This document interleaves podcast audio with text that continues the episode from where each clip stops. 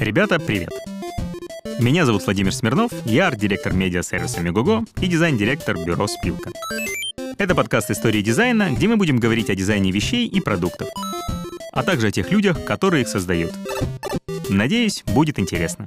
Погнали! Задавали ли вы себе вопрос, чем отличается искусство от дизайна? И что отличает художника от э, дизайнера? Если нет, то вот быстрый ответ от меня. Художник может творить с чистого листа, а для дизайнера всегда нужна задача.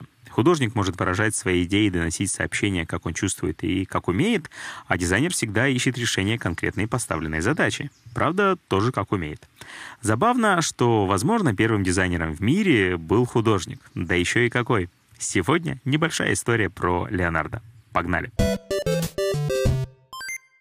Леонардо да Винчи — мифическая фигура и, пожалуй, главный художник всей истории искусств. При этом, как э, у художника, у Леонардо есть мало сохранившихся работ. Всего лишь 24 законченные картины. 9 работ, по которым есть единогласное мнение экспертов, что автор Леонардо, и 15 работ, которые признает большинство, но не все. Это очень мало. У того же Рафаэля, который умер в отличие от Леонардо молодым, сохранилось около 100 работ. Да, у Леонардо множество эскизов и набросков, но все же, почему так? Возможно, потому что Леонардо, как человека эпохи Возрождения, интересовало множество проектов, идей и вещей одновременно.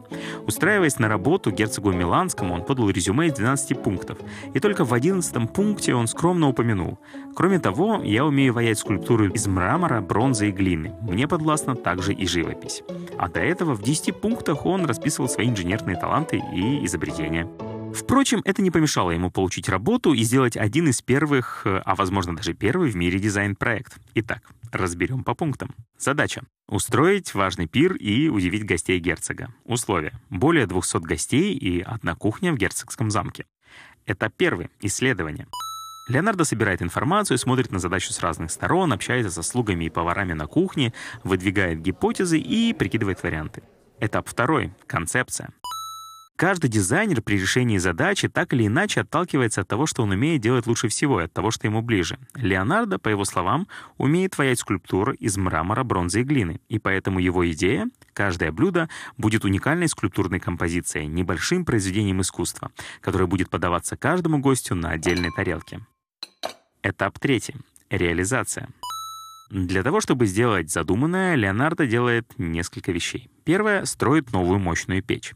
Второе — конструирует сложную систему механических ленточных конвейеров, которая обеспечивает постоянное движение тарелок по кухне.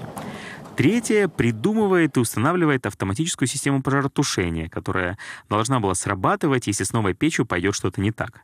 И четвертое, так как повара — это не скульпторы, он приглашает более ста своих друзей, художников и скульпторов, чтобы они готовили кулинарные композиции вместе с ним. Этап четвертый — запуск. В кухне, забитой художниками, сначала ломается конвейер. Потом вспыхивает пожар, а потом сработавшая система пожаротушения уничтожает и огонь, и все кулинарные шедевры. Полная фиаско.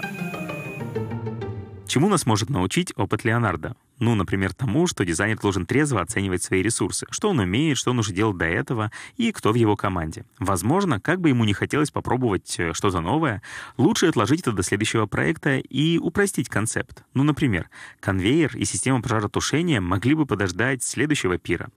Ну или тому, что сложные проекты и системы требуют гораздо большего времени на тестирование и доводку. Тогда проект с большей вероятностью получится. Правда, возможно, не получится крутая история. На сегодня все, ребят. Пока. Не переключайтесь.